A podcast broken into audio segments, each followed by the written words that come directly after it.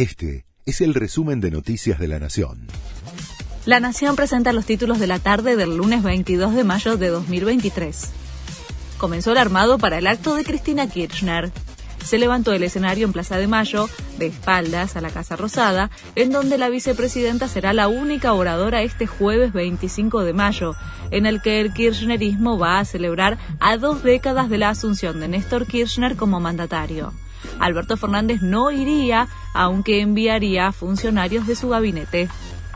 El gobierno habilitó el nuevo billete de dos mil pesos el Banco Central puso en circulación el papel de curso legal que será distribuido progresivamente a través de la red bancaria a todo el país.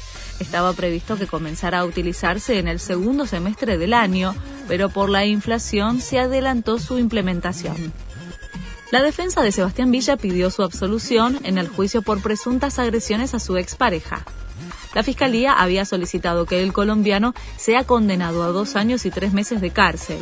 La defensa del jugador de Boca señaló que el futbolista fue víctima de los maltratos de su novia, Daniela Cortés, y que no es una persona violenta, argumentando que nunca ha sido expulsado por juego brusco. Lula se enojó con Volodymyr Zelensky.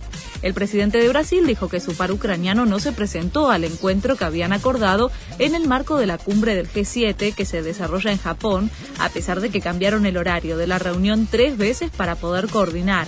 De todas formas, Lula aseguró que lo ocurrido no repercute en su intención de ser país mediador en el conflicto con Rusia. El técnico de Guatemala Sub-20 acusó al seleccionado argentino de espionaje asegura que un integrante del cuerpo técnico argentino tomó fotos de los registros tácticos que había en el vestuario mientras el seleccionado guatemalteco jugaba contra Nueva Zelanda. No es juego limpio, dice el técnico de Guatemala, que se enfrenta mañana a la selección nacional a partir de las 3 de la tarde en San Juan. Este fue el resumen de Noticias de la Nación.